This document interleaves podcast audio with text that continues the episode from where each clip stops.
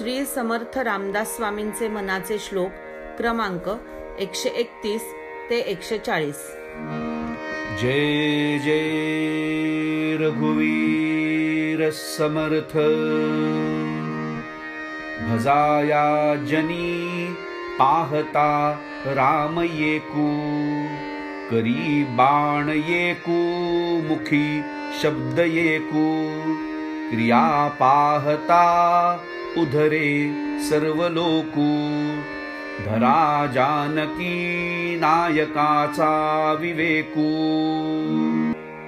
खरोखर पाहिले तर भक्ती करण्यास योग्य असा श्रीरामासारखा दुसरा देव जगात नाही. अचूक लक्ष वेधणारा आणि दिलेले वचन जीवापाड पाळणारा म्हणून तो प्रसिद्धच आहे. त्याच्या संपूर्ण चरित्राचा अभ्यास जरी केला तरी सुद्धा प्रत्येकाचा जीवनाकडे बघण्याचा दृष्टिकोन बदलेल आणि त्याचा उद्धारच होईल. अशा त्या रामचंद्राच्या चरित्राचा आदर्श प्रत्येकाने समोर ठेवावा. विचारूनी बोले विवंचूनी चाले तयाचे निसंतप्त तेही निवाले. बरे शोधिल्या वीण बोलो नको हो जनी चालणे शुद्ध नेमस्त राहो जो माणूस नेहमी विचार करून बोलतो आणि विवेकाने वागतो त्याच्या सहवासाने संसारात त्रासलेली माणसे मनाने शांत होतात. माणसाने सर्व बाजूंनी विचार केल्याशिवाय बोलू नये. ज्याचे रोजच्या आयुष्यातील वागणे शिस्तबद्ध आणि नियमित असते त्याला आणि त्याच्या सहवासातील लोकांना मनशांती मिळते. हरिभक्त विरक्त विज्ञान रासी जिणे मानसी स्थापिले निश्चयासी तया दर्शने स्पर्शने पुण्य जोडे तया भाषणे नष्ट संदेह मोडे. ज्याचे भगवंतावर निस्सीम प्रेम असते तोच खरा संत. त्याचे मन भगवंतामध्ये गुंतलेले असल्यामुळे इतर सांसारिक गोष्टींबद्दल तो उदासीन म्हणजेच विरक्त असतो. अशा संतांजवळ भगवंताच्या अनुभवांच्या राशी असतात. हीच त्यांची श्रीमंती होय. अशा संतांच्या अंगी विलक्षण मानसिक शक्ती असते. असे संत आपल्या नशिबाने भेटले तर त्यांच्या दर्शनाने स्पर्शाने आणि भाषणाने आपल्या मनावर लगेच परिणाम होतो. नसे गर्व अंगी सदा वीतरागी क्षमा शांती भोगी दया दक्ष योगी। नसे लोभना क्षोभना दैन्यवाणा यही लक्षणी जाणीजे योगी राणा. ज्याच्या अंगी कसलाही अभिमान नाही जो नेहमी विरक्त असतो जो क्षमाशील व शांत राहतो जो मनापासून दयावान असतो ज्याचे ध्यानधारणेमध्ये मन स्थिर झालेले असते ज्याला कशाचाही लोभ नसतो. ज्याच्या मनामध्ये विचारांची खळबळ नसते आणि जो कधीही दीनवाणा असत नाही अशा लक्षणांनी जो परिपूर्ण असतो त्यालाच योग्यांचाही राजा समजावे. धरी रे मना संगती सज्जनाची जेणे वृत्ती हे पालटे दुर्जनाची. बळे भाव सद्बुद्धी सन्मार्ग लागे। महाक्रूर तो काळ विक्राळ भंगे। अरे मना तू संतांची संगत धर। संतांच्या संगतीने दुर्जनांची मनोवृत्ती पालटते आणि त्यांच्या मनामध्ये चांगला भाव चांगली बुद्धी जागी होते। ते चांगल्या म्हणजेच नैतिक मार्गाने वागू लागतात. असे झाल्यावर मग त्याला महाभयंकर आणि महाक्रूर अशा काळाचेही भय उरत नाही. भये व्यापिले सर्व ब्रह्मांड आहे. भयातीत ते संत आनंत पाहे. जया पाहता द्वैत काही दिसेना. भय मानसी सर्वथाही असेना.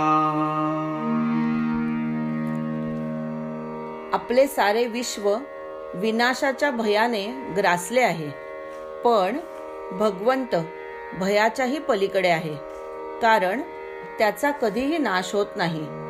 भगवंत सर्व विश्वाला व्यापून राहिला आहे. त्याचे दर्शन घेतले असता मी तू असा दुजाभाव शिल्लकच राहत नाही. त्यामुळे मनामध्ये किंचितही भय उरत नाही. जीवा श्रेष्ठ ते स्पष्ट सांगो गेले बरी जीव अज्ञान तैसे चिठेले. देहे बुद्धीचे कर्म खोटे टळेना. जुने ठेवणे मीपणे आकळेना आतापर्यंत कितीतरी ज्ञानी पुरुष सगळ्या अज्ञानी लोकांना अगदी स्पष्टपणे भगवंताकडे जाण्याचा मार्ग सांगून गेले. परंतु लोक तसेच अज्ञानी राहिले कारण संसार आणि देहातून मिळणारे सुख त्यांना सोडता आले नाही. कधीही न संपणारा आनंदाचा साठा माणसाच्या आतमध्ये अंतःकरणातच आहे. पण त्याचे सारे लक्ष बाहेर गुंतल्यामुळे या जुन्या गोष्टीचा बहुमूल्य ठेवा त्याला अनुभवता येत नाही. भ्रमे नाडळे वीत ते गुप्त झाले. जीवा जन्म दारिद्र ठाकून आले. देहे बुद्धीचा निश्चयो जाटळेना जुने ठेवणे मीपणे आकळेना संसार सुखच खरे या भ्रमात राहिल्यामुळे आपल्या जवळच असलेले जे भगवंत रूपी धन आहे ते आपल्याला सापडत नाही. यामुळे आपल्याला अज्ञानरूपी दारिद्र्य भोगावे लागते. जो माणूस देह म्हणजेच मी या निश्चयापासून लांब जात नाही त्याचा मीपणा जात नाही. म्हणूनच देहाविषयीच्या अतिशय प्रेमामुळे भगवंत काही केल्या भेटत नाही. पुढे पाहता सर्वही कोंदलेसे अभाग्यास हे दृश्य पाषाण भासे. अभावे कदा पुण्यगाठी पडेना जुने ठेवणे मीपणे आकळेना खरे पाहता परमेश्वर सगळीकडे संपूर्णपणे भरून राहिलेला आहे. पण भाग्यहीन माणसाला दगडाच्या दैवात देव न दिसता दगडच दिसतो. भगवंत आहेच ही ठाम भावना मनात नसल्यामुळे पुण्याचा साठा होत नाही. म्हणजेच संसाराविषयीच्या अतीव प्रेमामुळे भगवंत काही केल्या भेटत नाही. जयाचे तया चुकले प्राप्त नाही.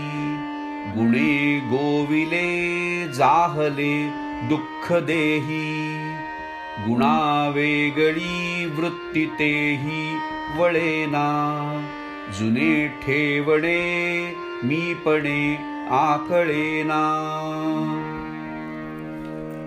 भगवंताचे रूप प्रत्येकाच्याच मनात स्वतःचे स्वतंत्र असते. परंतु माणसाच्या सात्विक राजसी आणि तामसी या तीन गुणांमुळे ते त्याला सापडत नाही.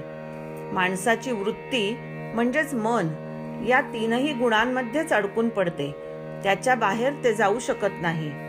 म्हणजेच देहाच्या खोट्या अभिमानामुळे आपल्या जवळच जन्मोजन्मी असलेली संपत्ती म्हणजेच भगवंत आपल्याला मिळत नाही. जय जय रघुवीर समर्थ.